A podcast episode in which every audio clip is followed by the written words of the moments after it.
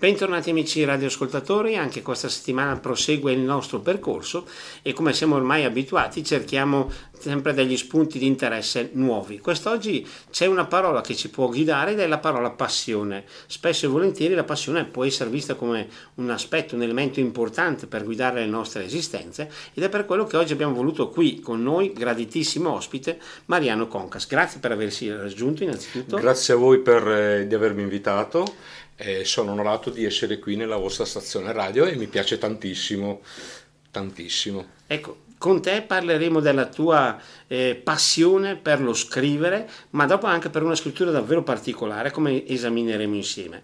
E eh, una sorta di domanda introduttiva. Secondo te è importante seguire le proprie passioni? Assolutamente sì, perché se no cioè, seguendo le proprie passioni dai anche un senso a un qualcosa che magari ti è sempre piaciuto, che se io sono appassionato, ti faccio l'esempio, collezione di francobolli e poi dico lascio la passione per darmi qualche altra cosa non va bene perché magari l'altra cosa che faccio magari la faccio di malumodo, cattivo, di, cattivo, di cattivo gusto, ok? Invece è preferibile proseguire i propri, diciamo, i propri obiettivi e le proprie passioni che danno grandissime soddisfazioni. Ecco, obiettivi e passioni che possono essere seguite anche diciamo, al di là della loro difficoltà. Sì, certo, difficoltà. Inizialmente, eh, allora io mi sono messo in gioco da tantissimo tempo, ok? Poi nel 2015 ho detto, ma sì, mettiamoci proviamo. nuovamente, proviamo, tiriamo fuori dal cassetto i manoscritti che avevamo e proviamo a realizzare questo sogno che da tanto tempo era troppo nel cassetto e diceva come io aprivo il cassetto tirami mi diceva fuori. tirami fuori tirami sono fuori. qui aiuto aiuto aiuto e alla fine eh, ho fatto il salto nel 2015 ho pubblicato ecco in questo senso quindi entriamo nel vivo di questa nostra chiacchierata e scrittore, ma sì. tra l'altro scrittore di horror, posso sì, dire così? Horror, certo, horror, ma non solo, perché horror è generalizzato, però possiamo, allora, il genere di mio interesse sarebbe, eh, giustamente come hai detto tu Luca, horror, esoterismo, paranormale, possessioni demoniache, eh, fantasmi e chi ne ha più ne metta. Allora, naturalmente le mie storie partono da um, superstizioni popolari, che a me quando ero piccolino mi piaceva eh, sentire i vecchi che raccontavano le storie Masai qua e là. Era lì incominciato. Ma io dico anche molto prima io ti parlo degli anni 70 ti parlo. Quando facevo le marachelle mia mamma mi diceva se non oh, fai da bravo ti faccio ti faccio prendere dall'uomo nero. L'uomo vestito in nero e io per sfidarla fammi vedere l'uomo nero fammi vedere dov'è e allora lì piano piano dovrebbe essere, allora io avrò avuto 5-6 anni all'incirca e già lì c'è stato un primo input, ok, però con l'andare del tempo ho cominciato a interessarmi, quindi leggere fumetti horror, guardare i film anche se poi le beccavo dalla mamma, però poi alla fine all'età di 20 anni, allora l'ispirazione completa, quindi prendendo un attimino il bagaglio culturale che io avevo acquisito nel tempo, ho incominciato a buttare giù qualche bozza così visto che mi piaceva, perché poi il discorso è questo, che io quando scrivevo, poi io potevo fargli fare quello che volevo io al personaggio. Quindi se tu devi andare a destra, vai a destra, se tu devi andare, devi saltare un burrone, salti il burrone, cioè è bellissima la cosa, ti dà delle grandi soddisfazioni, sinceramente. Ecco un aspetto bello che mi piacerebbe proprio sottolineare anche questo. In fin dei conti, quando uno scrive, sì. innanzitutto, almeno mi sembra un po' di condividere questo aspetto, scrive innanzitutto per la sua soddisfazione per se stesso, perché è contento. Poi il suo messaggio viene lanciato anche fuori. Sì, bravo, bravissimo. Che poi c'è anche un'altra cosa da dire, perché eh, molte volte quando scrivi, ti metti a scrivere, ti medesimi nel personaggio, ok? E quindi dici vorrei comportarmi come tale, come il personaggio, che magari è un, diciamo, uno, un, un supereroe, ti faccio l'esempio, oppure uno che magari effettivamente eh, vuole sgominare eh, la malavita, la, la, la cattiva gente, quindi far emergere il buono che c'è effettivamente.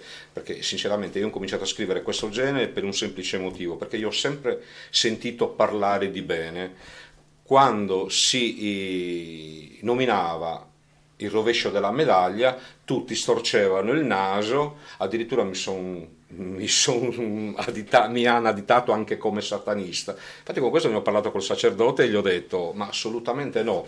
Allora, a parte che è una mia cultura, a me piace informarmi. Come esiste il bene, esiste il male, naturalmente. Naturalmente ci deve essere un equilibrio, Luca, ok? E non c'è niente da spaventarsi. Secondo me c'è molta diciamo chiusura mentale al riguardo.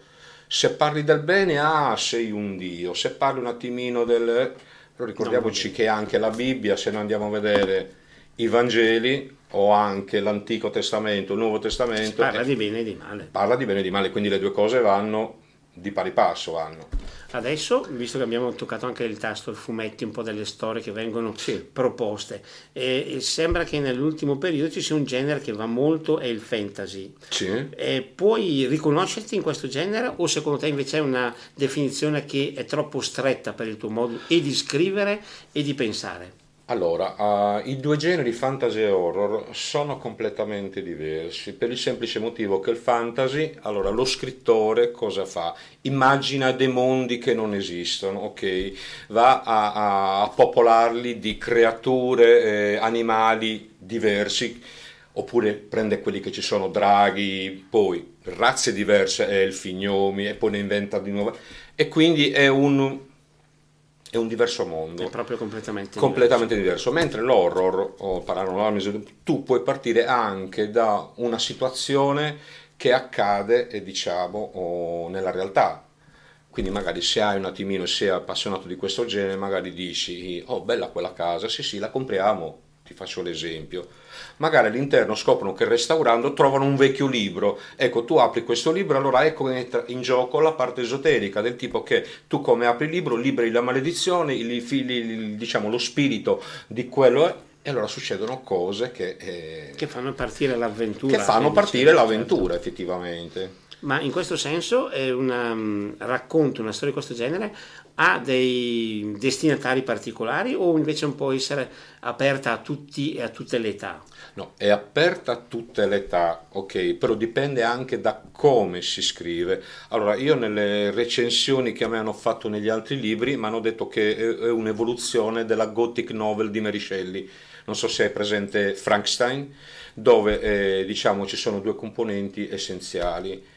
C'è eh, vabbè, l'horror, naturalmente, e poi l'amore. Infatti, se tu noti, la protagonista si innamora del, del mostro, ok? Certo che caratterizza il diverso, non è come lo stesso horror che magari tu vedi che c'è questo pazzoide che entra, fa strage col coltello e quindi spargimento di sangue, no.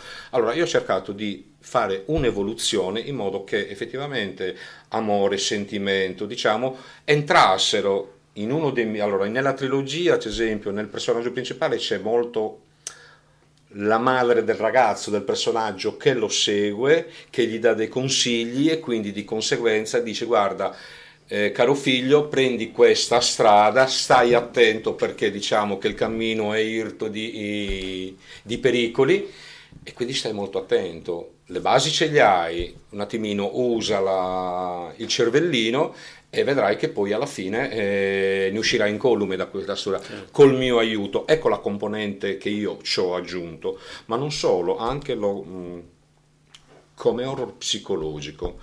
Nel senso, cosa intendo per horror psicologico? Oh, allora, se noi, allora tu Luca, io Mariano, vediamo ad esempio un assassino con un coltello, ad esempio, abbiamo delle reazioni, giusto? O di paura o tentiamo di scappare o gridiamo o ci nascondiamo.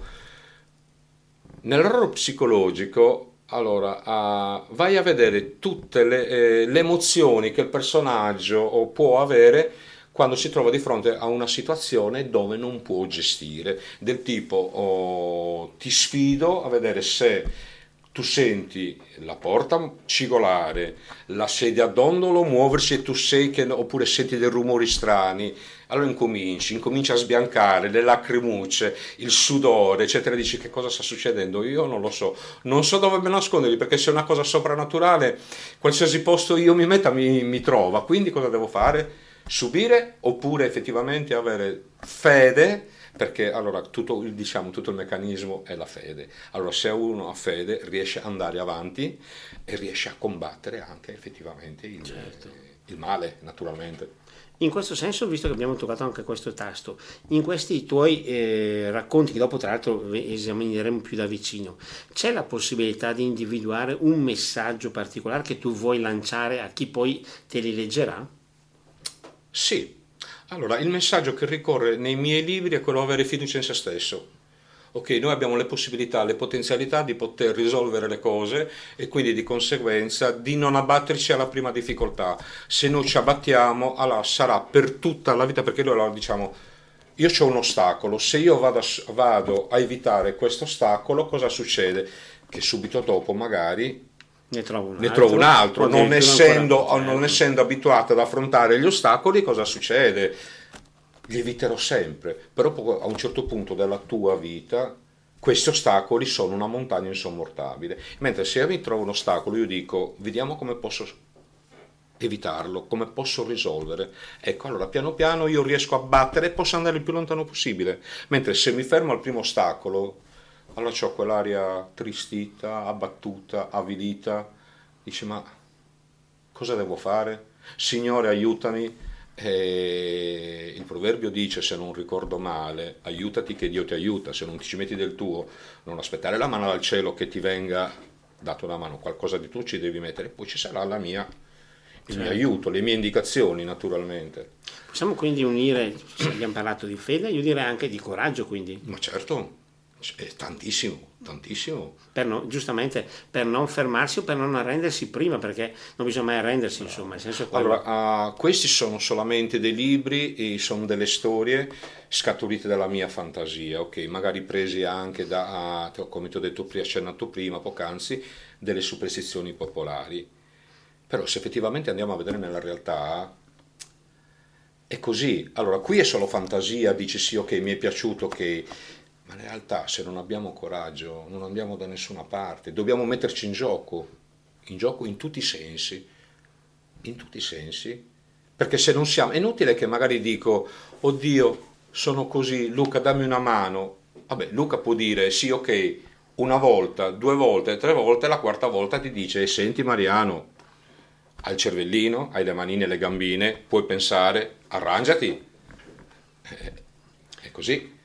E a proposito di coraggio, c'è un aspetto che per me è molto importante, soprattutto anche a livello proprio di curiosità. Sì. Come sei riuscito a passare dal fatto di, come dicevi prima, scrivere, mettere i tuoi testi nel cassetto, al, un aspetto molto importante e significativo, alla pubblicazione?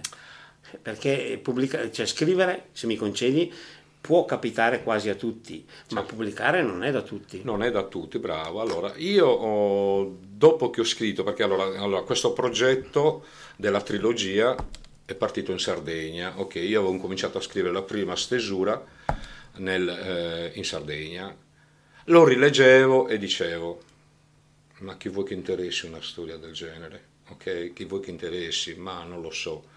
Ma se io continuo a scrivere lo ripongo lì poi io su Bresciano ci sono 22 anni, ok?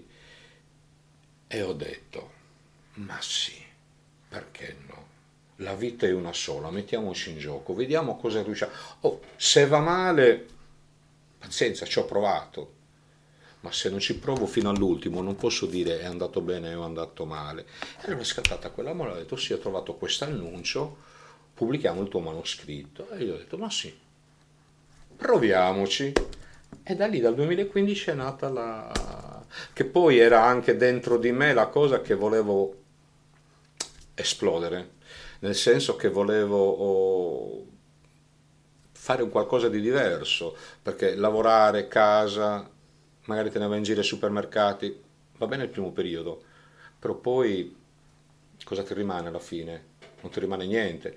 Invece così ti rimane una traccia ho trovato la forza dentro di me e dire sì, andiamo, vai, la pacchettina, pacchettina sulla spalla e, e siamo partiti. E siamo partiti. E in questo senso l'emozione quando, tra virgolette, hai tenuto in mano il tuo primo libro?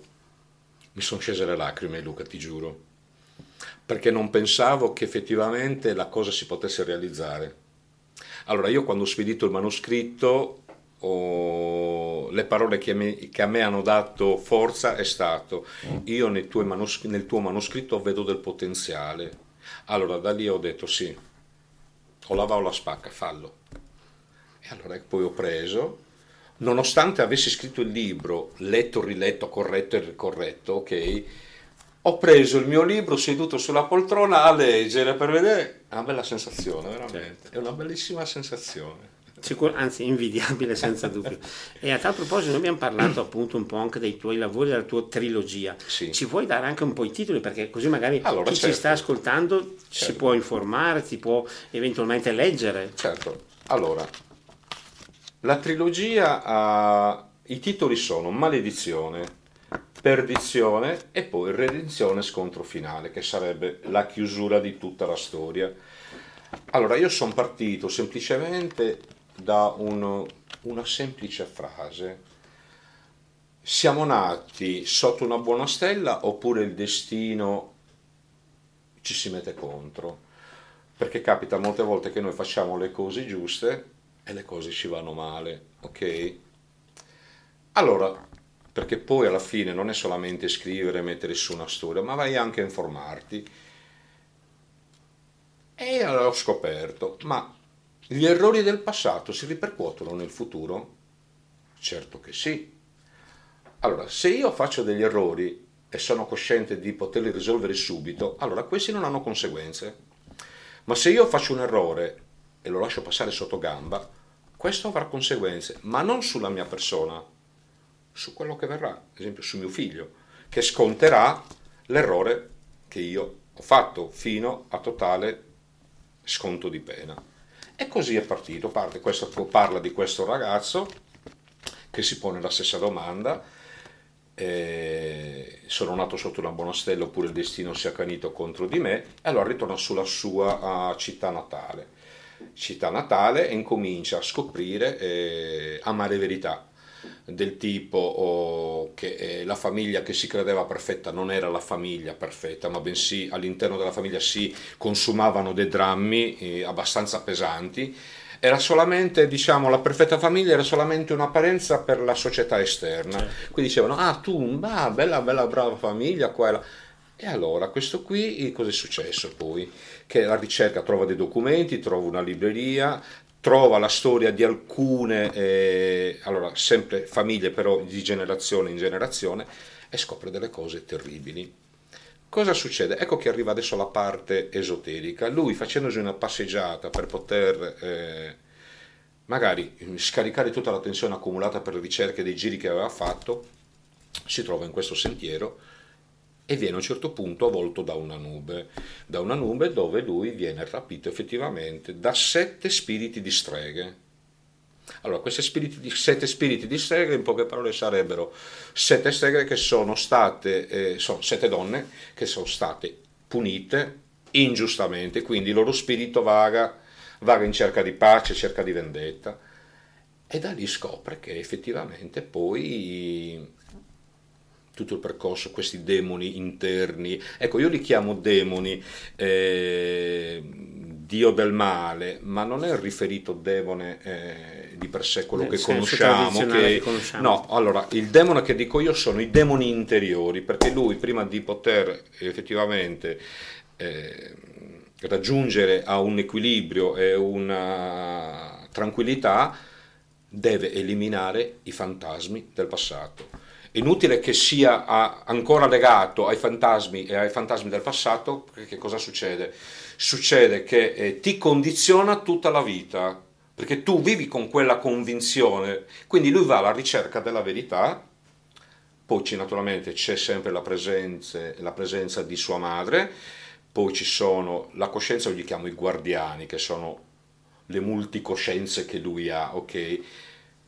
Incontra, diciamo, dei, fa conoscenza con dei altri amici che allo stesso tempo hanno i suoi stessi problemi. Cioè per poter, anche la loro lo stesso la vita, più fanno cose, più gli va male e quindi automaticamente devono ritrovare se stessi. Una volta che loro sono puliti e hanno risolto tutti i dubbi, ad esempio c'è uno che eh, la madre eh, per la scomparsa della figlia, la moglie di questo tizio, è diventata mezzo pazza, quindi è stata rinchiusa in, in una casa di, psichiatria.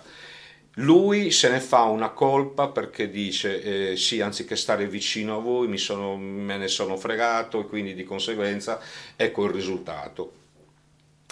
Però io metto sempre un però, tutto bene quel che finisce bene perché c'è l'articolazione di tutte le storie che poi si ricongiungono in un unico punto per poi raggiungere la soluzione finale, que- lasciando naturalmente il finale aperto, perché uno può immaginarsi di tutto perché se tu chiudi esempio qui e poi è un finale che non dobbiamo eh, anticipare a chi poi leggerà per non togliere il piacere della lettura ma eh, tra l'altro una cosa che sta, questo tuo racconto mi sta facendo venire al centro sì. dell'attenzione noi prima abbiamo parlato di fede sì. di coraggio e spesso e volentieri anche di situazioni difficili per cui anche la paura certo e lì qual è il ruolo della paura? La paura è, è quella di affrontare giustamente i fantasmi del passato, perché se tu vai a snocciolare, diciamo, il problema che poi è un problema che si è unito, ok?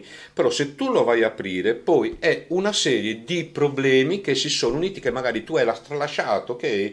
Quindi di conseguenza la paura di scoprire che effettivamente alla fin fine la colpa di certi errori fondamentalmente anche un po' la tua ok? Non solamente di quei dei tuoi genitori che hanno fatto determinate cose che non dovevano fare, ma è anche la tua che magari sei entrato troppo, diciamo, in questa parte e quindi hai confuso un attimino la realtà effettivamente con la fantasia poi alla fine quel che finisce bene, finisce bene naturalmente, certo. certo. Direi ora di restituire la linea alla regia per ascoltare un po' di musica, dopo torneremo invece a lasciare spazio alle parole e soprattutto a lasciare spazio a Mariano Concas. Linea alla regia.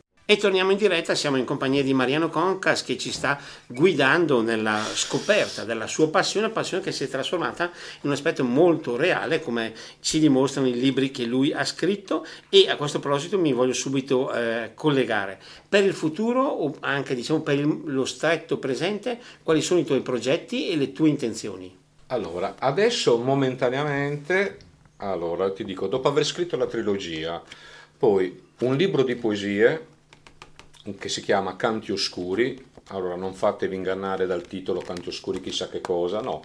Canti Oscuri sono, allora, uh, oscuro cosa significa? Nascosto, ok?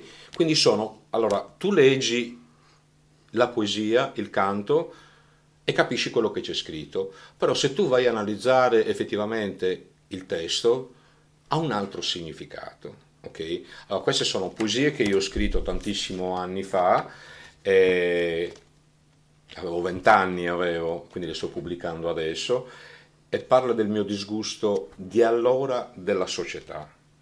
Ok?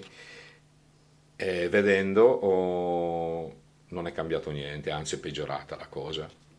E allora sono, sono poesie sempre attuali. Poi l'ultimo che sta, uscirà data, allora, data certa dell'editore il 25 ottobre, ok, il 25 ottobre. E per il futuro, oh, allora mi fermerò un attimino nello scrivere perché sono tre anni consecutivi che scrivo, quindi ho la testa un attimino che, che mi fuma, però in, in, cantiere ci sono tante altre cose del tipo, allora io sfogliandomi gli appunti ho visto che ci sono oh, l'inizio di due altri romanzi, ok? Più Canti Oscuri ci sarà un secondo, un terzo, un quarto volume, ok? Quindi quelli ce li ho già pronti, man mano li pubblicherò.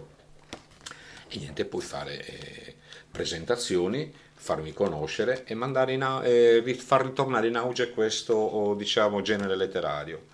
Perché eh, non pensiamo che l'horror, sì, oddio, chissà che cosa pensa la gente. Eh, forse c'è una sorta di preclusione, magari qualcosa. Bravo, eh, bravo non dico una, sì, però una, proprio la preclusione per dire è l'horror, uno resta un po' interdetto magari. Sì, bravo, bravo. Infatti me l'hanno definito a me il genere di nicchia, cioè chi ha effettivamente ha delle buone conoscenze di horror, di horror, esoterismo paranormale, allora va alla ricerca di qualcosa di nuovo, ok? Non che non sia la solita minestra girata, riscaldata, eccetera, eccetera quindi qualcosa di nuovo che dice sì, perché poi magari creando qualcosa di nuovo puoi creare dei nuovi spunti per poter eh, effettivamente ricreare qualcosa ancora di nuovo, ok? Ti faccio l'esempio, oh, tipo il Signore degli Anelli, ok, Tolkien. Allora, Tolkien è stato il capostipite, ok? Il capostipite che poi da lì se tu noti sono nati una miriade di scrittori su quella scia lì, Hobbit, draghi, eccetera, eccetera, ok? E così maghi, mago nero, mago scuro, mago grigio, mago bianco, eccetera, eccetera. E sono belli perché eh, ha dato lo spunto, sono partiti. Però io dico sempre, allora, se vuoi fare qualcosa di nuovo, fai l'evoluzione, fai il salto di qualità perché se tu allora vai a riscrivere effettivamente le stesse cose, allora avrai una serie di libri tutti uguali, invece no, mettiti in gioco. Allora, il prossimo volume ho parlato di questo, nel prossimo parlerò di questo saltando di qualità, mettendoci anche degli elementi nuovi che magari sconosciuti agli altri. Dici, cavolo, però, bello, bello, mi piace. E vai avanti. Ecco, è sempre un mettersi in gioco. Perché se io vado a continuare, allora io perché tra un libro e l'altro lascio passare un po' di tempo, perché per un certo periodo i, i, diciamo, i libri precedenti ti rimangono in mente, ok? Cosa hai scritto, la musica che hai ascoltato, eccetera, eccetera. Se lo scrivi subito dopo, rischi di fare solo confusione, magari fare gli scoppiazzamenti. Ah, ma io ho scritto questo e mi piace. No, invece deve essere sempre un qualcosa di diverso. E come dicevi prima è importante anche questo aspetto, riuscire a mettersi sempre in gioco, certo. è qui che diventa, certo. allora la passione è un elemento trainante anche della tua certo. stessa vita in pratica. Certo, certo. Ti faccio l'esempio, io ho voluto cambiare un attimino, però il genere è sempre quello. Allora, io qua se tu noti il titolo è in sardo. Allora, Sadì de Sastria significa il giorno della strega allora, se io lo scrivevo in italiano il giorno della strega, non suonava mica tanto bene, ok? Allora ho detto, ma perché non lasciarlo in sardo? Sadide Sastria. Allora, Sastria sarebbe questo uccello qua, ok? Ecco, che... aggiungo per chi non ci vede ovviamente sì. che è riportato sulla copertina del tuo libro nelle quali si può vedere un, un è un barbagiano un barbagiano ecco non sono sì, un barbagiano con delle, eh, di un antico monastero delle, delle, diciamo delle rovine di un antico monastero e che è in volo in luna piena. C'è il titolo, in certo la luna piena, ecco. anche lì una copertina che vi assicuro, in questo caso dovete solo accontentarvi mia, delle mie parole, però è molto significativa ed eloquente e dicevamo, un'altra parentesi però che è doveroso aprire, ma se uno vuole essere interessato a trovare i tuoi libri dove li può trovare? Allora, li può trovare eh, eh, in tutte le librerie online Feltrinelli, Mondadori, Amazon, chi ne ha più ne metta. Quindi un libreria universitaria sì, facilmente. Sì, sì, Oppure al limite se mm, può andare anche in una libreria, dice ok voglio ordinare questo libro e glielo fa avere naturalmente, glielo fa avere. Certo. Ecco, data questa nota, diciamo, proprio pratica, che è anche la base di questo nostro incontro per conoscere, quindi possiamo dire che la tua esperienza, la tua voglia di continuare a seguire questa tua grande passione è più che mai rivolta verso il futuro? Certo, assolutamente. Anzi, ho dei progetti perché adesso stavo parlando. Allora, ieri sono stato a un museo, a un museo di archeologia a Pezzazze, e allora, parlando c'era la ragazza che era un insegnante di sostegno, che ho detto guarda eh, come esce il libro ti porto una copia lì, uh davvero oro, gli ho lasciato la locandina. E poi c'era un ragazzo di colore. E gli ho detto guarda tu sei assunto perché a me mi interessano anche le, eh, diciamo, le superstizioni del tuo paese, quindi come vedi è un continuo ricercare un qualcosa di nuovo, quindi mischiare anche superstizioni di varie culture è stupendo, è stupendo, è bellissimo Infatti mi ha guardato e mi ha detto va bene, ok, va bene, me ne, me ne appunterò qualcuna, poi quando ci rivedremo te le, te le passo, così almeno io prendo il su, allora lascio il succo principale e poi ci bastisco una storia. A proposito sempre di questo filo che stiamo seguendo in questa mm-hmm. nostra puntata tra realtà, fantasia, appunto aspetti horror e quelli che sono le, i tuoi racconti. E mi hai detto prima nelle poesie che abbiamo accennato in precedenza che c'era anche un po' il tuo, non dico grido d'allarme, però contro la società dell'epoca. Sì. È un grido, hai detto, che rimane perché anche la società che stiamo vivendo noi in questi giorni ha dei problemi, possiamo dire così. Sì, grandi. Allora, non sono problemi che sono nati adesso, sono problemi che si trascinano da tantissimo tempo Allora, cosa si sono abituati a fare furbescamente? A mettere le pezze. Ok, come noi abbiamo, ti faccio l'esempio subito semplice, abbiamo una gomma, una camera d'aria, si buca, ci mettiamo una pezza, si, si buca di nuovo, altra. ci mettiamo un'altra pezza, si buca di nuovo, ci mettiamo un'altra pezza. Allora a un certo punto questa gomma fa pum pum pum, esplode. A un certo punto questa società alla fine imploderà perché così ognuno vuole, vuole cambiare, ci mette la pezza sulla cosa vecchia. No, risolvi la cosa vecchia e vai avanti, ok? Non puoi pretendere di andare avanti quando hai ancora tutto dietro alle spalle. No, non funziona così, ma è anche nella vita del singolo cittadino così. È inutile che io voglia andare avanti quando poi mi guardo dietro e ho un casino di problemi. Allora, risolvo piano piano quelli che posso risolvere. Cerco aiuto per risolvere gli altri, poi vado dritto per il mio cammino, ma sono libero da pesi, sono libero. Certo. Perché se io vado ad appesantirmi, è come, è come il, sub, il sub che si mette magari una zavorra da 10 kg, ok? poi se ne aggiunge un'altra, un'altra, questa alla fine affonda e non riesce a salire in superficie, lo stesso siamo noi. Però se ci ricolleghiamo anche al, tuo person- al personaggio della tua trilogia, sì. in questo caso per fare questo atteggiamento, questa reazione, serve il coraggio, perché come dicevi tu prima, anche il tuo personaggio ha incontrato problemi del passato. Ma certo. E lì come noi adesso possiamo fare questa scelta o li affronto effettivamente con coraggio e con la voglia di risolverli alla radice, se vogliamo usare certo. questa espressione, oppure quasi quasi è più comodo, non li risolvo, cerco quasi di sviarli, metto la mia pezzettina e vado avanti. Ecco, Questo allora, molte volte eh, si ragiona, come hai detto tu, la seconda ipotesi. Ah, la seconda ipotesi della serie, sì, mi sta comodo così, me la sgattaiolo qua e là, sì, non, mi spre- non, mi spreco, più di, non mi spreco più di tanto. C'è invece effettivamente chi, chi vuole eh, risolvere, allora io dico, ci devi sbattere il muso. Allora, una volta che ci sbatti il muso, prendi coscienza e dici, ho un problema, vedo come posso risolverlo. Chi mi può dare una mano d'aiuto? allora sì, mentre se uno è menefreghista, ah c'è questo, ma sì, lo salto, ok? Il prossimo magari sa più alto, vediamo se riesci a saltarlo, o lo affronti, oppure ritorni indietro, magari a risolvere il problema che tu avevi alle spalle. Certo, è bello quello che tu hai detto adesso, pre- prendere coscienza. Non tutti lo vogliono fare o, o non tutti hanno il coraggio, ma anche la capacità di farlo purtroppo. Sì, perché le abitudini vecchie sono difficili a morire. morire. ok, quindi è molto semplice eh, chiudere un occhio, molte volte anche tutti e due, e far finta di niente, però poi alla fine, perché poi la vita è sempre in continua evoluzione. Di conseguenza, se tu prima hai fatto degli sbagli e hai sempre evitato, hai sempre evitato, cosa succede? Che cambiando vita alla fine il conto lo paghi perché ti si ripresentano sotto forma diversa, però ti si presentano.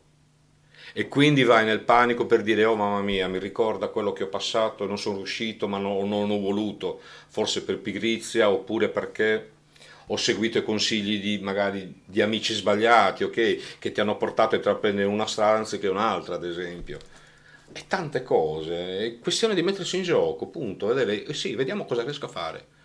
Vediamo cosa riesco a fare, se riesco.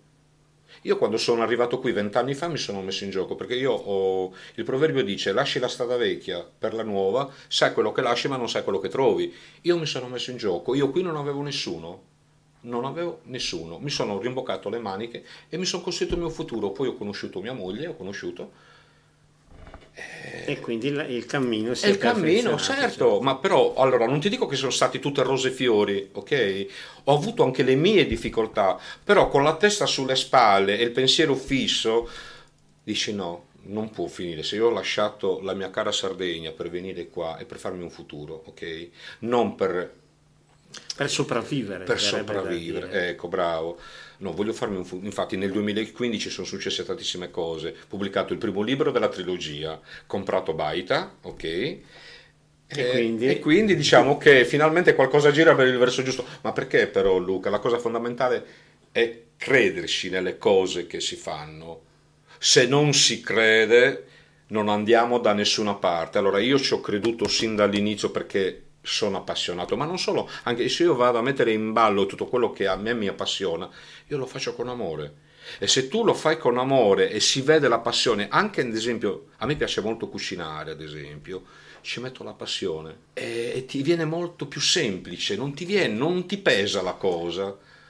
A me piace giudicare quelli che cucinano invece, sono molto bravo come giudice delle, cuci- delle, ricette, sono bravo. Ah sì? Non a cucinare, però come giudice sì. Allora ti vorrei proporre una cosa, io ti faccio un tipico sa- piatto sardo, ok? E allardo a sentenza a Luca Ma... ok? Bene, quello come giudice culinario non non me la, non me la, non me Va benissimo. Male. Una cosa però, da quello che tu stavi dicendo prima, sì. è, è, importante allora anche una certa, come diciamo prima abbiamo parlato di coraggio, anche della voglia di non fermarsi, perché adesso in molti casi è, è facile prendere la scorciatoia, la, la, strada più semplice, ma però non si arriva da nessuna parte. Bravo. Da quello che stiamo dicendo mi sembra di capire. Bravo.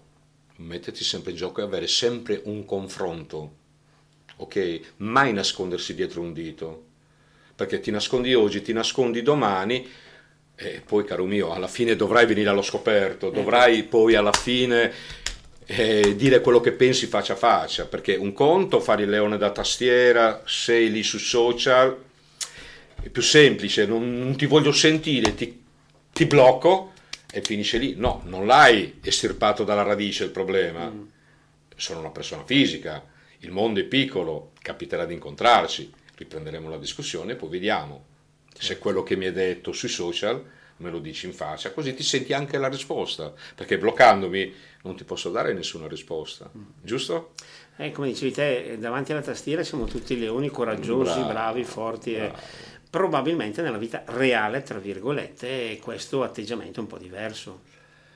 Secondo me come la penso io, magari la vedo anche sbagliata Luca, secondo me anche nella vita reale rispecchia quello che effettivamente conduci nei social, perché se tu per non sentire una persona calchi il tasto, lo blocchi, allora nella vita molte cose effettivamente le eviti, certo. proprio perché magari ti stanno scomode o perché non vuoi sentire.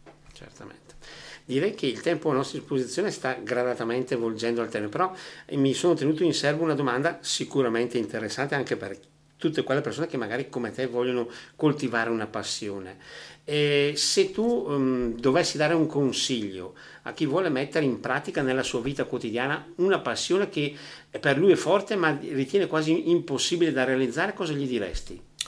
Allora, niente è impossibile, prima di tutto, chiariamoci bene allora, se uno effettivamente se lo sente, ti faccio l'esempio, lo scrivere, allora se tu te lo senti effettivamente che vuoi diventare uno scrittore, scrivi, scrivi, scrivi, ok?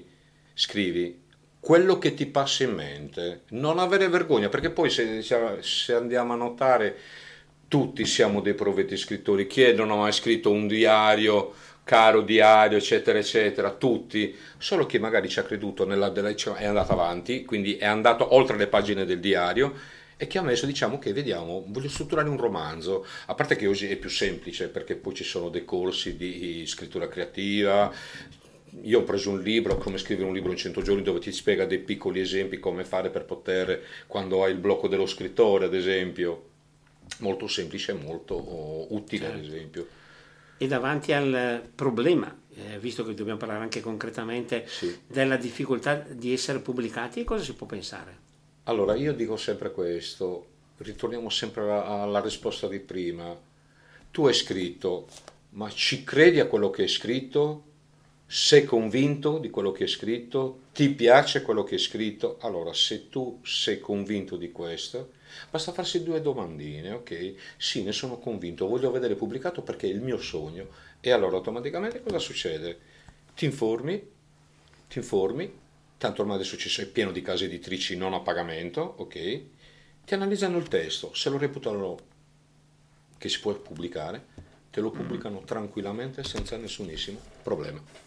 Informazione molto utile questa che vedremo magari mettere in pratica. Il tempo a nostra disposizione è praticamente scaduto e io ti ringrazio per essere stato qui con noi e per averci accompagnato così piacevolmente in questa puntata. No, grazie a voi per avermi invitato, è stato un piacere fare questa conversazione, diciamo, io la chiamo conversazione amichevole, è come se due amici dopo tanto tempo si incontrano e si raccontano un po' di che come sono andate le loro vite. Guarda, io mi sono sposato, magari guarda, io sono diventato scrittore, eccetera, eccetera. E quindi... E noi ci siamo appunto un po' informati su tutto sì, quello che ha voluto fare Mariano Concas e che è venuto qui a presentarci, ma sono sicuro che avremo occasione ancora di incontrarci e di parlare dei tuoi prossimi lavori certo. e delle tue prossime passioni. Certo, volentieri, molto ma molto volentieri. Grazie quindi a Mariano Concas e io direi anche comunque grazie a chi è stato con noi in questa nostra puntata, a voi tutti il buon proseguimento di giornata e naturalmente a risentirci alla prossima settimana.